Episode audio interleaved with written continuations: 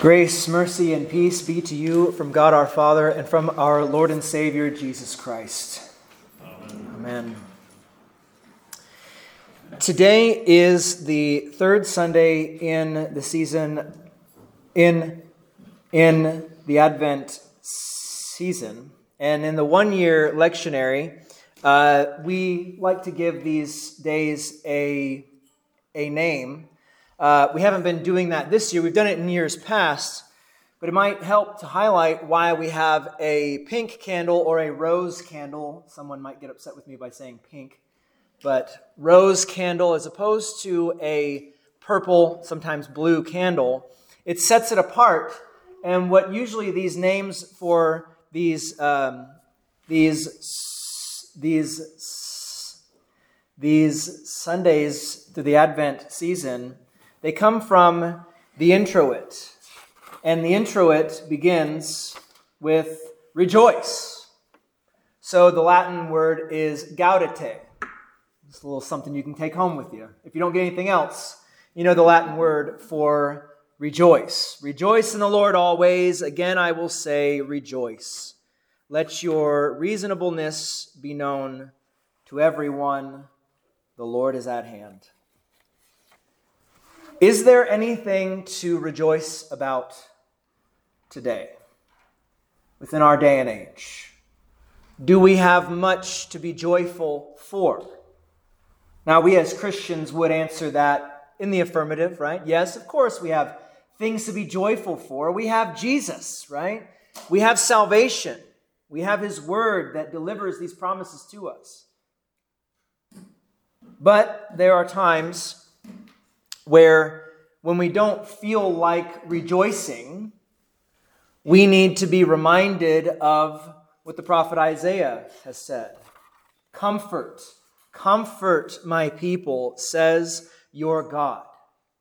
Speak tenderly to Jerusalem and cry to her that her warfare is ended, that her iniquity is pardoned, that she has that she has received from the Lord's hand double for all her sins. Is there any comfort to be had? If there's not much joy to be had in this world, where's our comfort? Sometimes we can find ourselves just getting beaten down by all the things that are wrong. we need a lot of comfort today. If you turn on your TV, you see that there's a lot of bad things going on out there. That's probably another reason why we don't have a TV in our house. Uh, it's in the attic, just so you know. We have a TV, it's just in the attic. Um, and some people might think, well, you're cutting yourself off from the world. It's like, I still have a smartphone. I still get the news. I still see what's going on. This is not a sermon about TVs or whatever, but it is to say that we are just bombarded with bad news all the time. And it seems like we have a very clear and crystal clear view of what is wrong, of all the bad things going on throughout this world. What we are lacking is a focus on what is truly good. It's very interesting how these things have always been a problem. We think that they haven't been, that these problems are particular to us. But I was reading um, a piece from uh, G.K. Chesterton the other day. Uh, he's a he was a British Roman Catholic, which sounds kind of oxymoronic, but I'll I digress. He was a great writer. He has a lot of great things to say. He lived about 100 years ago. And even 100 years ago, he said, The problem that we have today is that we have a crystal clear view of what is wrong, but no one wants to talk about what is good. Right? At that time, he was battling against people who said things like, the golden rule is that there is no golden rule. It's a bunch of just people running around doing whatever they want. They call themselves Christians, but they do whatever they want. Sounds kind of familiar, doesn't it? That he says, at least at his point in time, and maybe you can decide for yourself whether or not this is pertinent for us today. He says the human race, according to according to, to, according to religion, fell once, and in falling gained the knowledge of good and evil. Now we have fallen a second time, and only the knowledge of evil remains for us. All we focus on is what is wrong. All we focus on is how terrible things are going on in like Washington, D.C., and far, far away, in the land far, far away, as some people say. How horrible it is. And he goes so far as to say that at his point in time, that's when they started to say, we need to get people to be healthy. How do we get people to be healthy? We show them diseased organs, and that's how we keep them from drinking and doing all these things like that. He says it's, it's, it's terrible. All we do is we focus on bad health so we'll have good health, as opposed to thinking about what good health really means. And that goes for spirituality as well. That goes for our faith as well. If we focus only on all the bad things we should keep from doing, we stop seeing all the good things that have been done for us, right? But it's hard with all the things going on. Again, a clear, clear picture of what is wrong. And you know that I go on these things, but I'll just share the list with you again abortion, LGBTQ problems, wokeism, communism, cohabiting, fornication, drunkenness, all these things are still a problem. It is very clear. And it's not that people don't know what God's word is, it's that they know it all too well. They know that God's word speaks against these things and they don't want to hear it. Again, adding to the problem, right? So now it's easy to see John's perspective, John the Baptist. In our text from the Gospel according to St. Matthew, we see that John is in prison. John the Baptist is in much need of comfort and consolation. He doesn't have a whole lot, as far as he can see right now, to, to be joyful for. So we see John when he's in prison, and he hears about the deeds of Christ. So he sends word by his disciples, and he says to Jesus, Are you the one who is to come, or shall we look for another? How often do we find ourselves in John's position? Is Jesus really worth it? Is it really worth it to go to church? Is it really worth it to hear the Word of God? Is it really worth it to read the Bible when it seems like I don't get much out of it? There's so much bad stuff out there. What good is it? Right? There's a temptation. And sometimes reading the Bible makes things worse. If I can just go down this path for a minute. Because we hear of the promises of God. John knew the promises of God. What would the Messiah do? Release the captives. What is John? He's a captive. He's basically saying, Lord, when are you going to do what you promised to do? How much longer do I have to suffer? When will you make good on these things? It's a hostile question. But it's not one that's done without faith. Let's be very clear about that. John has faith in God, in His Word, in His promises, in the one who is to come, that is the Christ, and he wants to be sure. And there is nothing wrong, folks, about being sure about your salvation. There's nothing wrong with needing comfort and consolation. So often we have so many people who, when they seem like they need help and someone says, Do you need help? They say, No, no, no. I got it. I don't want to be a burden. I don't want to trouble you. I don't want to whatever. Christians by nature are weak. We are ones who know that we're weak. We cannot do things without the help of God. And so we ask the hostile questions How long, O Lord, will you forget me forever? Are you the one that is to come, or should we look for someone else? It's faith that seeks understanding. Faith lives alongside of doubt in this day and age. And like I said before, it seems like everybody is focusing on all the bad things and not so much on what is truly good. And I'm not talking about, you know, keep on the sunny side of life or think positively or uh, how does I think it's a Perry Como song? You got to accentuate the positive and and get rid of the negative. Hold on to the affirmative and don't mess with with uh, Mr. In Between or something like that. You know, it's not some kitschy little tune we're talking about here. We're talking about true comfort, true consolation, where it can be found. Because we need it. We need it. The world is evil. The world is dark. So, whatever bit of light we can hold on to, we should hold on to it. And we seem to increasingly go through sufferings without any real discernible purpose. At, at least it seems so, right?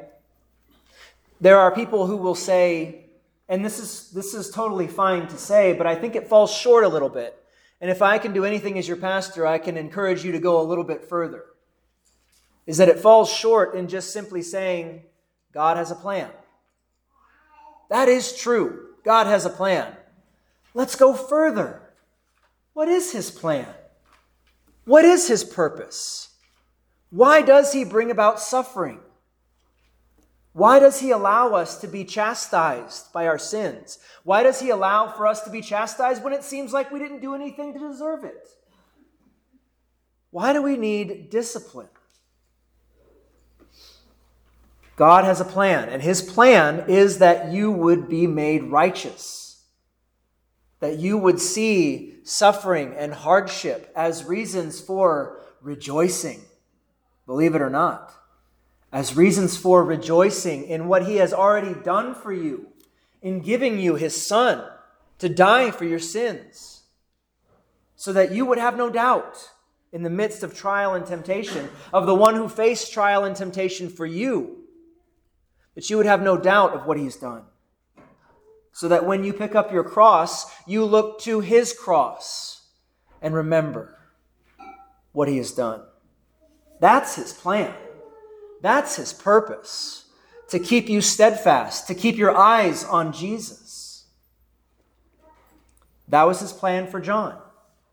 When John was doubting, when John was struggling, and he said, Are you the one who is to come, or shall we look for someone else.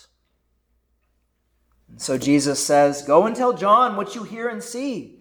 The blind, the blind receive their sight, the lame walk, lepers are cleansed, and the deaf hear, and the dead are raised up, and the poor have good news preached to them. Unless we forget, he also adds that last little bit. And blessed is the one who is not offended by me. That word is a scandal Blessed is the one who is not caused to stumble because of me, because I decide, that's Jesus talking here, I decide when to bring good and when to bring bad. I decide what is good for you. And blessed is the one who is not scandalized, who is not caused to stumble with what I bring for your good that all things work for the good of those who love God, who have been called according to his purpose. Don't be caused to stumble by this. It is for your good, even though it may be painful at this point in time. Do not be scandalized by this. For the height of faith is believing God is good when he seems evil. The height of faith is saying, Everything is going wrong, but God has promised good, and I will hold on to that above all else. John the Baptist is a good example for us. Not that he is our Savior, not that he merits our salvation, not that if we pray to him or look to him, somehow we will be strengthened apart from Christ. But we see him as a good example because he does things in faith. Even when he's doubting, which is very strange, is it not? That even when he doubts, he goes in faith to where comfort can be found. Right? He subdues his flesh, he controls his mouth. He says very clearly that Jesus must that, that Jesus is greater. That he, John, must decrease so that Jesus may increase. He sets a good example. And so, for us as Christians, it would be good for us to remember what John does in faith as a good example, looking to Jesus, pointing to Jesus, saying, Behold the Lamb of God who takes away the sin of the world. So, in that sense, be like John. Be steadfast. Be unbending in the truth. Have an eternal perspective. And above all else, when those things fail, when you fail, know where to go to be comforted. Know where to go. And if I can point you in the right direction, when Jesus says that John is a prophet, and more than a prophet, he is of whom it is written, Behold, I send my messenger before your face who will prepare your way before you. Let's just read a little bit deeper into that from uh, Malachi chapter 3. The fullness of that verse says, Behold, I send my messenger, and he will prepare the way before me, and the Lord whom you seek will suddenly come to his temple and the messenger of the covenant in whom you delight, behold, he is coming, says the Lord of hosts. Jesus is the one who comes. And he does not just come once, he continually comes. He is the coming one. One thing I think that's lost in the translation is that in the Greek, that means that is present tense and ongoing. Jesus continues to come to you when you need him when you call upon him. He comes to you in his word, in remembrance of your baptism. He comes to you in bread and wine, his body and his blood, to feed you, to strengthen you, to console you, to comfort you, to bring you peace. Remember what he has done, so that when you're faced with that temptation, Lord, are you the one that is to come? Or should we look to somebody else or something else? Remember that the Lord comes. Remember that you must decrease so that he may increase, so that you, at least, can be called least in the kingdom of heaven, and thus, in some strange sense, even greater than John the Baptist. For while he was while there was no one that was greater than John the Baptist who was born of women, you may be least and therefore greater because you trust in God. You see him as the one who is to come, is still coming, and is yet to come to save you. Trust in him. Look to John as he points to Christ and ultimately join him in keeping your eyes on Jesus. Eh. And the peace of God, which surpasses all understanding, will guard your hearts and minds through Christ Jesus our Lord.